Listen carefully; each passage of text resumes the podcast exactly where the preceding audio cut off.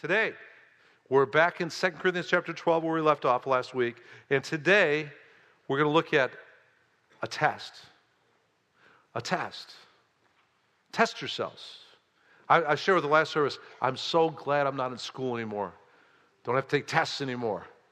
I remember when I was in seminary, uh, my first quarter of seminary, my first uh, initiation in seminary was 12 graduate credits of uh, Greek. And we, we had to learn Koine New Testament Greek in 10 weeks. And we did Monday, Wednesday, Friday, and we had Monday from 8 till uh, 1 o'clock, every Wednesday, 8 till 1 o'clock, Friday, 8 till 1 o'clock to learn this New Testament Greek. And every single stinking time we'd meet together, our, our Greek professor would do pop quizzes, pop tests. And I, I just, there's a reason why they say this is all Greek to me. It's a difficult language. And I remember taking that and just every the stress of those tests, pop tests, every single time we got together on these Greek words and Greek language and parsing and verbs and all that stuff. It's like it was like welcome to seminary. And then I remember too, sometimes even several decades after being in school, I don't know if I'm the only one that deals with it, but several decades after being in school, I still have nightmares sometimes that I've slept through a final. And I'll wake up like this, and I'm in my 40s, and I'm going, I slept through a final. I'm in college. No, you're not, John. You just had a nightmare. But tests, tests. I'm so glad I'm not in school anymore taking tests. I tell you what. But today we're going to talk about the name of my message is examine or test yourself. Examine or test yourself. It's from the verse in chapter 13 that we'll be looking at, verse 5, when it says this. Chapter 5, Paul speaking or writing says, Test yourselves to see that if you're in the faith. Examine yourselves. Or do you not recognize this about yourselves that Jesus Christ is not in you unless indeed you fail the test? Test. Test. We're going to test ourselves today. And Paul's going to give us a number of factors that will test whether you really are even a Christian or not. And it's, it's challenging, it's challenging, but it's good. Bible is very clear. We're to, we're to examine ourselves. We're to test ourselves, especially in this area of whether we have an authentic, real relationship with Jesus Christ and a saving faith in Jesus Christ. David put it this way about testing ourselves. He said in Psalm 139, 23 and 24, Search me, O God, know my heart, try me and know my anxious thoughts, and see if there's any hurtful way in me, and lead me in the everlasting way. Paul also told us, even before we go to the communion table, we're to test ourselves. We're to examine ourselves. Remember back in 1 Corinthians chapter 11, verse 28, Paul said this, but a man must examine himself, or it could be translated, test himself, and in so doing, he's to eat of the bread and drink of the cup. Test, test, test. It's good to test ourselves. It really is. You know, um, I think it's really important where we live to examine ourselves in this area. Are we, do we really have a real relationship with Jesus Christ? Because you know why? Because we live in the Bible Belt. And it's a cultural thing. I call it churchianity. It seems like everybody and their brother all goes to church around here, right? And the question is you know, you go to church, but the question is do you really have a relationship with Jesus Christ or not? You know, when I lived in California, I lived in Southern California for 10 years. And in Southern California, the lines aren't blurry like they are here. Because a lot of people, it's blurry here. A lot of people here in the South go to church every Sunday, but they don't have a real relationship with Jesus Christ. Out in Southern California, I live in Southern California, it's 80% of the culture never goes to church at all. And what you see out there is more black and white. Either, you, either you're a Bible believing, born again Christian, or you're a pagan. It's the left coast, right? And that's just the culture out there. Here, it's a little different. A lot of people go to church on Sunday, but they don't have a relationship with Christ the rest of the week. And so I think this thing of examining ourselves is a good thing. That's, by the way, that's one reason why on a regular basis here at Calvary Chapel, we're going to preach the gospel because every time it seems like we preach the gospel at the end of a message and give people an opportunity to get saved and receive Christ and start a real relationship with Jesus Christ, people raise their hand and they receive Christ. Because not, not everybody going to church is a necessarily Christian. Keith Green, one of my favorite musicians back in the day, he used to do his concerts, and what he would traditionally say during his concerts, hey, hey, going to church doesn't make you a Christian any more than going to McDonald's makes you a hamburger. It's true, right? It's true. So we're going to see today test, test. How can we test ourselves? How can we examine ourselves to see if we're really Christians or not? Interesting in this chapter, too, Paul's turning the tables. Because up until this point in Corinthians, the last several chapters, even, what Paul's been doing is he has been under the microscope in the examination of the Corinthians, and he's been defending his apostleship because they're examining him and testing him. And many people, the false teachers that were in the church in Corinth, were saying, Paul doesn't pass the tests. Paul's not a real apostle. Paul didn't spend three years in public ministry with Jesus. He's just pretending to be apostle. So he's had to defend himself. Now Paul's going to turn the tables. He's going to say, hey, you've been examining me. Let me examine you, Corinthians. So, with that context in mind, let's start 2 Corinthians chapter 12, where we left off, verse 14. It says, Here for this third time, I'm ready to come to you. Paul says, For the third time, I'm ready to visit you, and I will not be a burden to you, for I don't seek what is yours, but you. For children are not responsible to save up for their parents, but parents for their children. Here's what Paul's saying. Paul's saying in the section, he's saying, Hey, when I came to you, I didn't expect you to provide for me. I did my tent making business in Corinth with Aquila and Priscilla, and I took care of my own needs because I'm your spiritual papa, and I didn't expect you to take care of me at all. Hey, by the way, if you're a dad, you know what I'm talking about here, right? Or you know what Paul's talking about here, right? It seems like when, even when your kids grow up, who pays for dinner? My two oldest boys make a, they make more money than me salary wise already. They're making more money in their salary than I make in my salary. But when, when, when they go out to dinner with Pop Pop with their spouses, guess who's paying? Pop Pop. Because I'm Pop Pop. And that's what Paul's saying. I'm your spiritual papa. I didn't expect anything from you. I'm going to take care of my own needs. I didn't expect any kind of provision from you. Verse 18 or verse 15 I will most gladly spend and be expended for your souls. If I love you more, am I to be loved less? But be it as it may, I did not burden you myself. Nevertheless, crafty fellow that I am, I took you in by deceit. Paul's being sarcastic there because some of the people against him were saying Paul was deceitfully calling himself an apostle. And Paul said, Yeah, I took you in deceit. Right. Verse 17 Certainly I've not taken advantage of you through, in, th- though, through any of those whom I have sent to you, have I? I urged Titus to go, and I sent the brother with him. Titus did not take advantage of you, did he? Did we not conduct ourselves in the same spirit and walk in the same steps? All this time, you've been thinking that we're defending ourselves to you. Actually, it is in the sight of God that we've been speaking in Christ, and all for your upbuilding, beloved.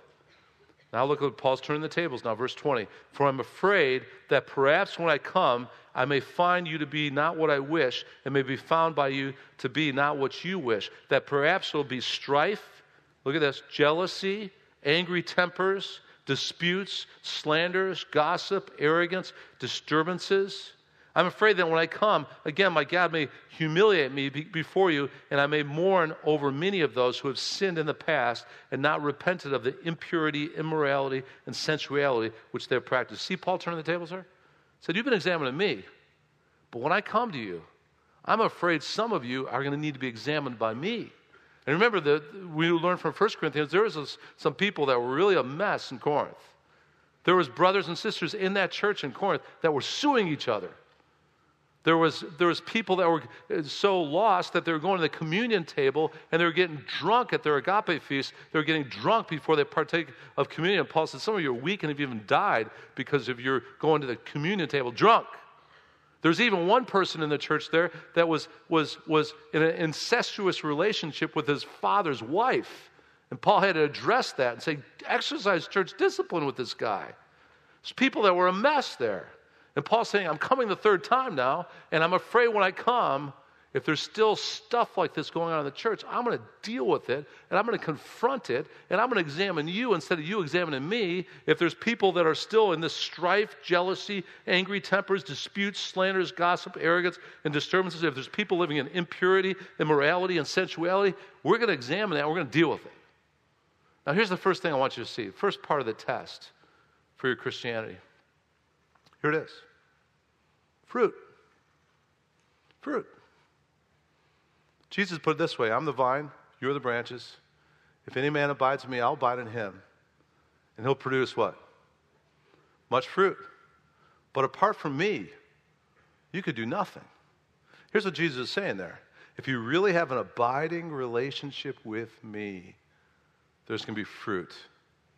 You're not going to live in immorality anymore. You're not going to live in impurity anymore. You're not going to live in debauchery anymore. You're not going to live in all these fleshly things of strife, jealousy, angry tempers, and disputes, and slanders, and gossip, and arrogance, and disturbance. There's going to be fruit. There's going to be a change there where your life has changed. Now, does that mean you're going to be perfect? No. Good luck with that. You're not going to be perfect. I've been walking with the Lord now for 40 years, and I'm still a knucklehead. I still make mistakes. I still do things like kick myself with, oh, I can't believe I did that. But, but, because of my abiding relationship with Jesus Christ, there's fruit. There's fruit of the Spirit. What's, the, what, what's, and there's two kinds of fruit. There's inward fruit and there's outward fruit. Inward fruit is what Galatians 5, 22 and 23 talks about. When you're really abiding in a relationship with Christ, He's going to be producing love and joy and peace and patience and kindness and goodness and faithfulness and gentleness and self control in your inner man. Because you have the fruit of the Spirit of a relationship with Jesus Christ that's changing you to be more like Him, and those fruits inwardly are growing. And then there's outward fruit. What's outward fruit? Outward fruit is Jesus says, Go and preach the gospel to all creation. Jesus said, But you shall receive power when the Holy Spirit comes upon you, and you shall be my witnesses. Jesus said, Follow me, and I'll make you what? Fishers of men. Here's what's going to happen. You start having this abiding relationship with Jesus Christ because his heart is to seek and to save that which is lost. He's going to give you his heart, and you're going to be uh, serious about reproducing yourself. You're going to start becoming a contagious Christian, each one reaching one. You're going to start infecting other people with what you got because you got Jesus and you have a real relationship with Him. That's real Christianity. It's not about churchianity, it's about a relationship with Jesus Christ that's producing fruit. Because if any man is in Christ, he's a new creation. The old is gone, the new has come. Amen? And there's fruit. There's fruit. It's wonderful. Fruit on the inside with the fruits of the Spirit, fruit on the outside. You start, life starts becoming reproducible because you have a relationship with Jesus Christ. And you start multiplying because of the fruit of walking with Jesus. When I was growing up, I had, um, as a kid, I had a drug problem. You know what my drug problem was? I had parents that would drug me to church every week. Seriously. My drug problem was I got drugged to church every week. And you know why I got drugged to church every week? Because I didn't want to go. And the reason why I didn't want to go to church when I was a kid was because the church my, pe- my parents were dragging me to was a dead church. How many, how many of you grew up in a dead church? I mean, it was dead. It was just dead. I remember going to church with my parents and walking in that sanctuary and go, oh, this is the most boring hour of my week. And I'd walk into that church and they had the stone walls they had the choir with the robes on, and no one was smiling. I felt like I was going to a funeral every week. And the music accentuated that. Just dead. Organ, oh, like this. And just dead. It was dead. And one of the reasons why it was dead wasn't just because it was a traditional church. One of the reasons why it was dead is because it was a liberal church that didn't believe in God's word, never taught God's word with authority, and never preached the gospel. And so all these people were coming to church, never were getting God's word and never getting the gospel, and most of them weren't even saved. How did I know that? Because they were friends of my parents. And I remember, I remember going out of the service, and they had this big foyer outside the stone uh, sanctuary. And you go to the foyer, and there was ashtrays in the foyer because everybody, as soon as the service was over, would retreat to the foyer, and they'd all light up, smoking cigarettes and pipes and cigars in the church foyer. And then I remember going to my parents. I remember going to my parents' friends that went to church with them all the time, going to the, their house on, on, on, parties and stuff like that. And they bring the kids with and, every, and everybody on Friday or Saturday night in these parties before they'd all go to church together on Sunday, they all, all get drunk. Many of my, many of my parents' friends were, were alcoholics. And it didn't, this church thing didn't change their lives at all. Many of them ended up getting divorces and have all kinds of problems. And listen, there was no fruit. And I didn't want anything to do with that kind of church. I wanted to run from it as fast as possible. But then I got in high school. I got in high school, and there was about 100 kids in that high school that were part of a thing called Young Life. And I, I, I got to know some of these kids. Some of them were on my uh, gymnastics team, and they, they, they were different. They were really different. They were on fire for Christ. And they talked about this relationship with Jesus Christ that had changed their lives. And I was a project for them because they were trying to lead me to this Jesus that they knew. And they did. And I remember going to their Young Life meeting the first time on a Tuesday night. It was amazing. It was 100 high school kids in a house. It's a big house in Chicago, but it was 100 kids packed into this house. You walked into this Young Life meeting, and there's three guitars. I'll never forget guys in jeans with guitars up front, and it wasn't boring. It was, it was loud. You had 100 teenage kids singing their hearts out to Jesus, and it was powerful. It was electric. You could feel the spirit in that place. I'm going, this is pretty cool. I could be a part of something like this. And I started getting involved with that. And then I remember the young life leader coming out, and the thing he did in coming out to after the, all that enthusiastic singing, he came out with a Bible. I'm going, that's pretty cool. All he's got is his Bible. It's J.B. Phillips' translation. He, and it was contemporary translation, and he taught us every week from God's Word, from the Gospels. And it was real. I could sense there was authority and there was power in what he was teaching. I, I, said, after a few months of that, I got saved, and I've never looked back since. And I love church now. I, I bleed church. I, when I'm on vacation or taking time off and I'm out of town or whatever else, this is a happy tradition. But we're going to find a church to go to on Sunday morning because I want to find a church if I'm not in church right here. And you see the difference? There's fruit in the lives of those who have a redeeming, real, authentic relationship with Jesus Christ because that, that, that it's alive. And if you abide in Jesus, He will abide in you, and He will produce much fruit. Inward fruit, outward fruit of making your life make a difference for the cause of Christ. You see that? So, what's the first thing that we should test ourselves on? Fruit. And somebody's saying, well, that's, kind of, that's judgmental. John, judge not lest you be judged. Hey, I'm not called to judge anybody, but we are called to be fruit inspectors. And the first person we should inspect is ourselves. Do we have a real relationship with Jesus Christ that's producing fruit? And if you don't, you're not passing the test. And then it goes on. After uh, verse 21, let's jump into 13. It says, This is the third time I'm coming to you Every fact is to be confirmed by the testimony of two or three witnesses. Here's what Paul's saying He's saying, I've already confronted you individually for my letter, 1 Corinthians. Now I'm coming again, and if there's still immorality, if there's still impurity, if there's still uh, living in the flesh, and you're not living for Christ, and you're naming the name of Christ, I will come with two or three witnesses, fulfill Jesus' words of church discipline, that if, if someone doesn't repent, you go again with two or three witnesses and confront them again. And I, Paul says, I'm going to deal with it. Verse 2 I have previously said, when present the second time, and though now absent, I say in advance to those who have sinned in the past, and to all the rest as well, that if I come again, I will not spare anyone. In other words, I'm going to confront. Why is Paul going to confront? Because he's judgmental? No. He's going to confront because he loves them, and he wants them to repent. Since you are seeking for proof of the Christ who speaks in me and who is not weak towards you, but mighty in you. We sang about that this morning. Mighty to save. For indeed he was crucified because of weakness, yet he lives because of what? The power of God. For we are also we are weak in him, yet we will live with him because of the power of God directed towards you. Here's the second thing that we should test ourselves with. Listen, church, listen. Second thing we should test ourselves with power. Is the power of God working in your life? Paul says it very clearly. Go back to verse 3 again. He says, He's weak towards you. He, he, no, he is not weak towards you, but mighty in you. And then in verse 4 again, he says, He lives because of the power of God, for we are also weak in Him, yet we will live with Him because of what? The power of God directed towards you. I like power. I, have always liked power.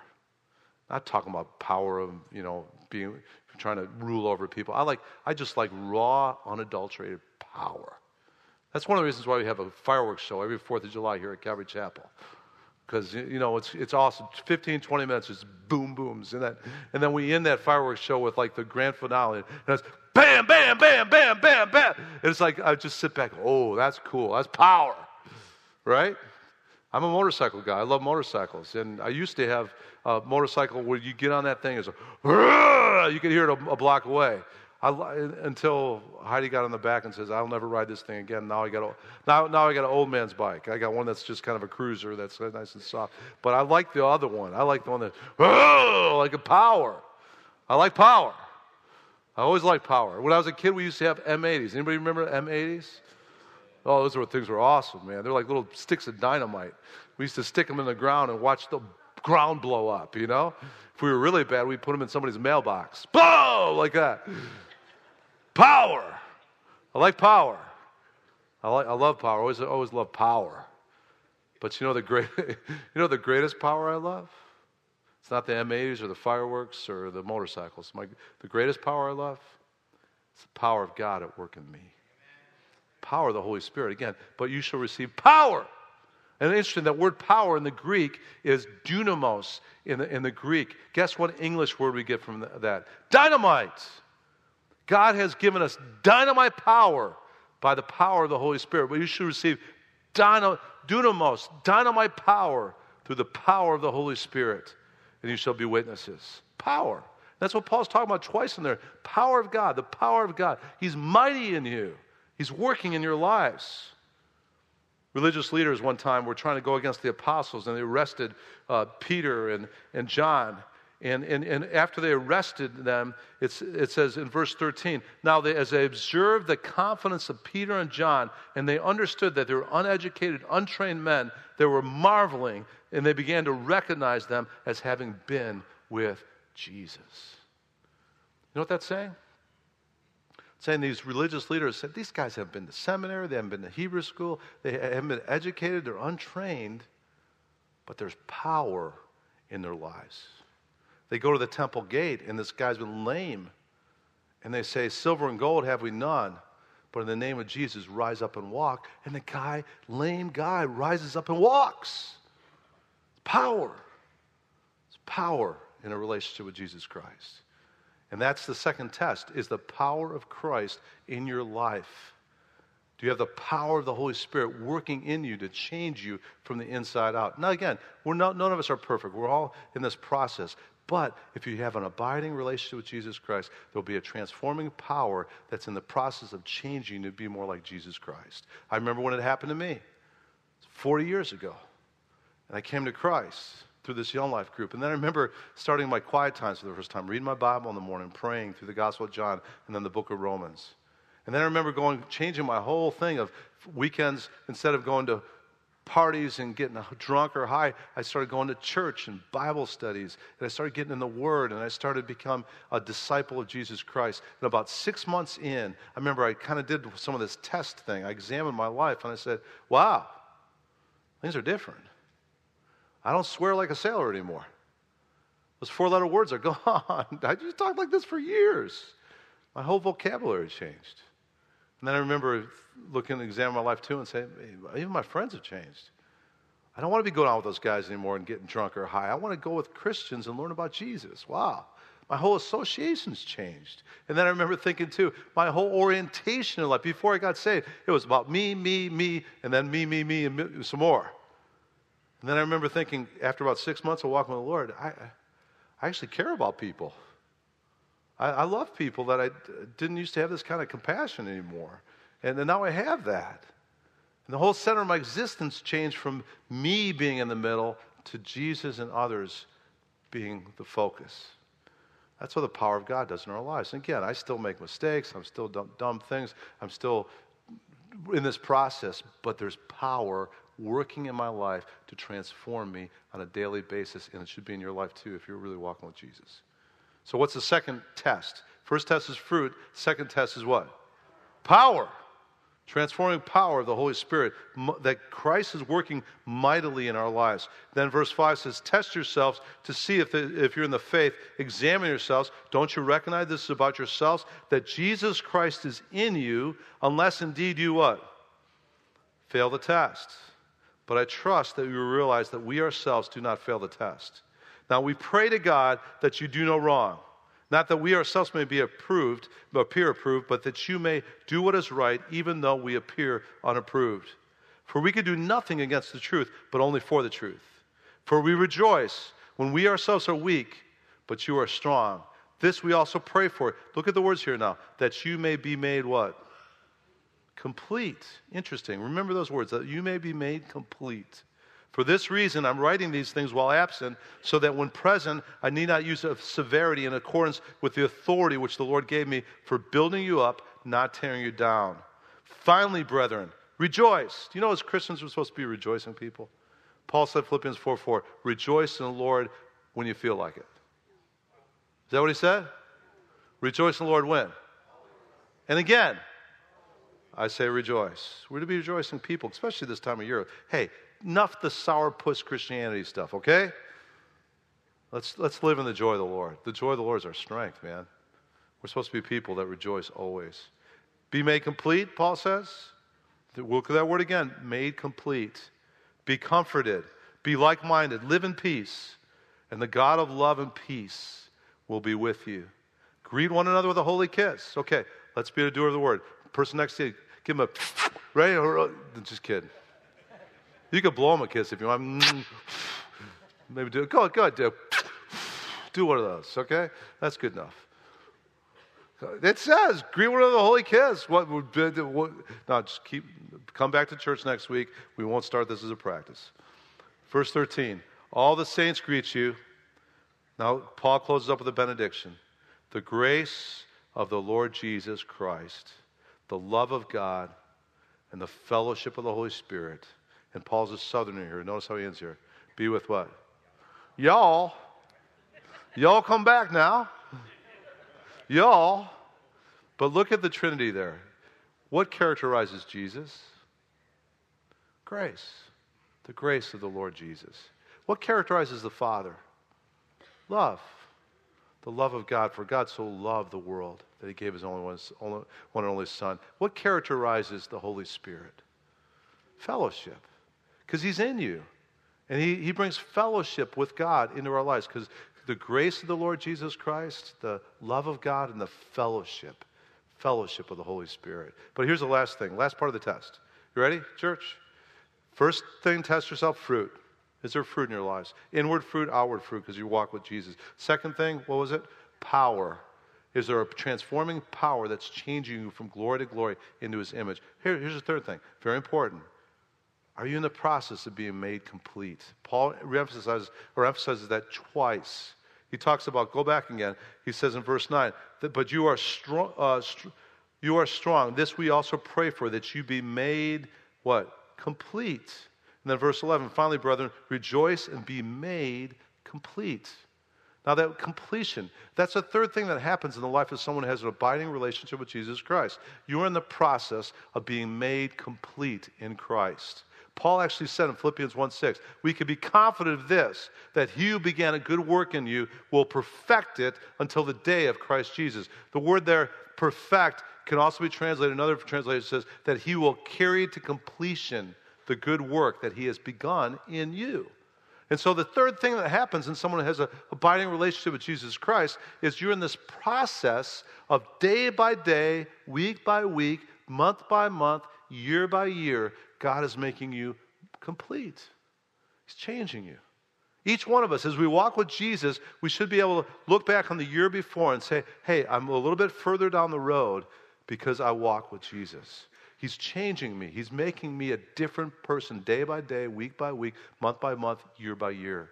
Are you in that process? The Bible says as we behold his face, 2 Corinthians 3:18, he changes us from glory to glory into his image. And that's a part of walking with Jesus. Is, is he is perfect representation of the image of, of God, and then he starts putting the image of God back into see. Each of us was created in God's image, right? But sin has marred that. Sin has scarred God's image uh, in us. And as we walk with Jesus, he changes us from glory to glory back into the image that we were created for and created in. It's beautiful. As we behold his face in this real relationship with him, there's this power of changing us and making us complete in him. Now, again, please, please, please, don't get this impression that if you walk with Jesus, you're going to be perfect. That you're just in process. You're just a Christian under construction. We should all wear these little signs Christian under construction. But we're in process. We're in this process of being more and more like Him. We're in this process of being made complete in Him. And praise God, you know, we're, yes, we're not what we're supposed to be yet, but praise God, we're not what we used to be, right? And we have the hope one day of being fully completed in Christ. Bible tells us that when we see Christ, the completion will be done. Listen to what it says in 1 John chapter 3, verse 2 about this. Beloved, now we are children of God. It has not yet appeared as what we will be, but we know that when he appears, when is that? The rapture. We will be like him because we will see him just as he is. It's wonderful. Soon and very soon, we're going to see our king. And when we see our king, we're going to be perfectly conformed into his image and we're going to be complete for the rest of eternity. In these mortal bodies, we'll take on immortality. These perishable bodies will become imperishable. The sin nature will be gone and will be made perfectly complete in Him. But before that happens, our job as followers of Christ is to have this abiding relationship where we're beholding His face on a daily basis. By the way, church, that's why it's so important to have a daily quiet time. A daily time where you start your day or end your day in God's Word and pray and seek His face, because that's when He changes you. Talk about fruit. You can't have fruit apart from that abiding ongoing, I think, daily relationship with Christ where you're spending time with Him and letting Him change you. I, grew, I spent 10 years in Southern California. One of the things I love to do is drive through Orange County, California, because it's back in the day, there were still orange fields, orange orchards in Southern California. Now it's all freeways and cement and a lot of cars. But they still had orange orchards when I was out there in the 80s. I remember driving past some of these orange orchards, and funniest thing, you drive past these orange orchards, and they'd all be going, you could hear the trees. The trees would be going, Ugh! Ugh! And that's how they'd grow the oranges, because they were, they were getting those oranges out. Some of you are going, What are you, nuts? No, I'm making a point. were those orange trees growing fruit because they were going, Oh, I'm going to change. I'm going to get fruit. I'm going to have a new New Year's resolution. I'll be different. Ugh." No. Those orange trees were, were growing fruit because they were being watered. And they were, they, were, they were being irrigated. And we're, as you are washed by the water of God's word, and as you're rooted and grounded in Jesus Christ, and you have good roots going into that relationship with Jesus Christ, there will be fruit. You don't have to be going, I'm going to change.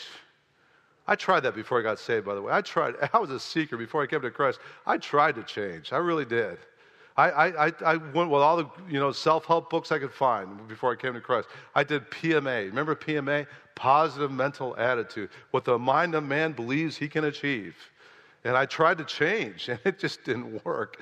And then this is back in the 70s, and I, I, I tried, I tried, I tried TM, transcendental meditation, and I could never get my knees to go up in the position, you know, um, like this, you know. It just none of that stuff worked. Nothing changed me. And then I came to Christ. And when I came to Christ and had that relationship with Christ, again, I said six months into it, I go, man, I'm different. There's fruit, there's power. There's this completing process I'm in because I have a relationship with Jesus Christ. Amen? So here's a question Did you pass the test? Is there fruit in your life? Is there power in your life? Are you in this completing process where you're seeing changes happening because God's transforming you on a daily, weekly, monthly, yearly basis? Amen. I'm going to give you, I want to end this with shotgun, or not shotgun, a machine gun approach, okay? And I'm going to give you a number of other things that will help you determine fruit or power or completion. Number of other things that will, that will be in your life if you have an abiding relationship with Jesus Christ. Hey, chief on the list, number one, love. Jesus said, By this, all men will know you are my disciples by your going to Calvary Chapel. All, no, Jesus said in John, in, in John chapter 13, verse 35, all men will know you are my disciples by your love for one another. That's what we have over here. Our chief thing we're trying to teach you is to love God and love people, man. Love will be in your life through a relationship with Christ because Jesus is all about love. Evangelism will be in your life if you're, if you're really walking with Jesus, he said, Follow me again. Follow me, and I'll make you fishers of men. Each one reaching one will be happening because you walk with Jesus, who has a heart to seek and to save that which is lost. Another thing that'll be in your life is the fear of death will start dissipating because Christ in you is the hope of glory. Now, does that mean you don't grieve over loved ones dying? Or no, we grieve, but we don't grieve as those who have no hope because we believe there is a paradise and there's a heaven, like we talked about last week. Another thing that'll happen in your life, that if you have this abiding relationship, part of the fruit will be a whole different view on money. Matthew 6, 621 says, For where your treasure is, there will be your heart also. And when you have your heart in heaven, what happens is your resources start becoming God's resources because you're just managing it for 70, 80 years, and you want to send someone to the head by being a good steward of what God's blessed you with, right?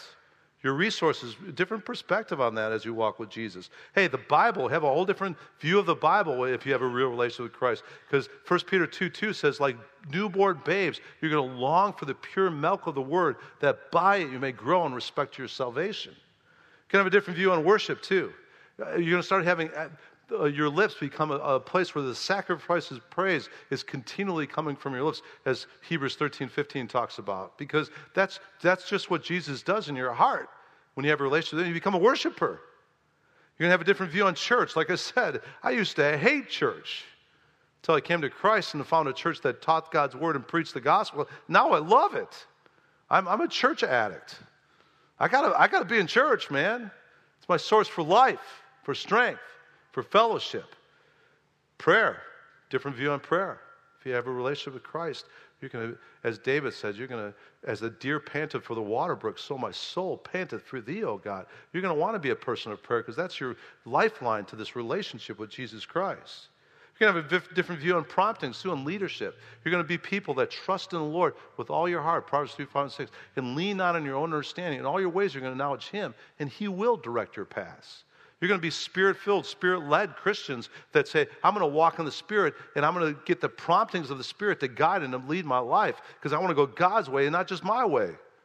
Promptings of the Holy Spirit will be part of that relationship with Christ. And lastly, hey, this is just top of the list was important. This bottom thing on the list for fruit is very important too holiness. Jesus said, Seek first my kingdom and my righteousness and all these things shall be added unto you. Jesus said, Blessed are the pure in heart, for they shall see God. Do You see that? When you're seeing God and having intimacy with God, He's going to put in your heart a purity. Now, does that mean perfection? No. You still have battles with the flesh, but it means you're seeking His kingdom and His righteousness. You have a heart that wants to be holy. Amen? Amen, church. Tough test, huh? Hey, I want to encourage you here this morning if you're not passing, if, if, you, if you are honest and say, I don't pass this test at all, it might be because you need to cross the line of faith. It might be because you need to receive Christ. You can't pass the test unless you have this relationship established and started. And I encourage you this morning, if you want to do that, I'll give you an opportunity in the prayer time. All you need to do is admit that you need Jesus, trust Him to be your Savior, and then receive him in your heart. Bible says, but as many as received him, he gives the right to become children of God, even to those who believe in his name. The Bible says, if you confess with your mouth Jesus is Lord and believe in your heart that God raised him from the dead, you shall be saved. And that's the beginning point of what we're talking about this morning a relationship with Jesus Christ. If you don't got it, get it. What is that commercial? Got milk? hey, here's my question. You got Jesus? Do you got Jesus? If you don't get it, It'll be the best decision you'll ever make to receive Christ. It's the, I, I did it 40 years ago. Looking back, I've never regretted opening my heart to God's love and receiving Jesus as my Savior and my Lord. It changed my life, and it changed my life way for the better. Doesn't mean there's not struggles or troubles anymore once you receive Christ, but it means you got someone to help you to be your fortress, your rock, your deliverer, your strength, and your help when troubles come. So let's pray, church. Let's pray. Father, we just thank you so much for your word this morning, God. Thank you, God, that you remind us in your word of, of faith And we, faith comes by hearing, and hearing by the word of Christ. Thank you, God, that our faith is established and strengthened and built up through the teaching of your word, God. We don't live, again, by bread alone, but by every word that proceeds from our mouth. And Father, help us to be Christians that are seeking first your kingdom and your righteousness so you can add all things unto us, Lord. Help us to be Christians that are, have this abiding relationship with Jesus Christ to the point there's fruit and there's power and there's this sense of process where you're bringing to completion the good work that you've begun on us through Christ. Help us to be people, Lord, that are, are on a daily basis seeking your face, God, through your word and through prayer. Help us to, to be in your presence, not just on Sundays and Sunday morning, but during the week, Lord. Help us to be people that are reading good Christian books and reading your word and, and praying and beginning and ending our days in this relationship with you, and then praying throughout the day. As your word says, pray without ceasing. Help us to have, be cultivating this ongoing relationship with Jesus Christ. Thank you, Father, that that's what changes us. That's what produces fruit. That's what produces power. And that, that's what produces completion in our life. Father, I pray for anybody that might be here this morning that needs to start that relationship. Jesus, I just sense you might be knocking on the heart of some people this morning and saying, I want to come into your heart. I want to forgive your sin. I want to give you this life that could be so much better with me than without me. Christians, be praying right now. And if you're here this morning and you want to begin a relationship with Jesus Christ, I'll lead you in a prayer right now. But here's what I want you to do I want you to raise your hand and say, Pastor John, pray for me so that I can begin this relationship with Christ. Pray for me that I might confess Christ as my Lord today so that I might be saved. If you want me to pray for you right now to do that, to receive Christ, here's what I want you to do. Just raise your hand and I'll pray for you right now. If you need to receive Christ, praise the Lord right here in the center, right here in the back. Keep your hands up, gentlemen. Right here in the middle, praise the Lord. Best decision you've ever made. Praise the Lord. Anybody else this morning? Just raise your hand and I'd love to pray for you this morning. Keep your hands up, those that raise their hand. Oh, a lady back here in the middle. Praise the Lord. Okay.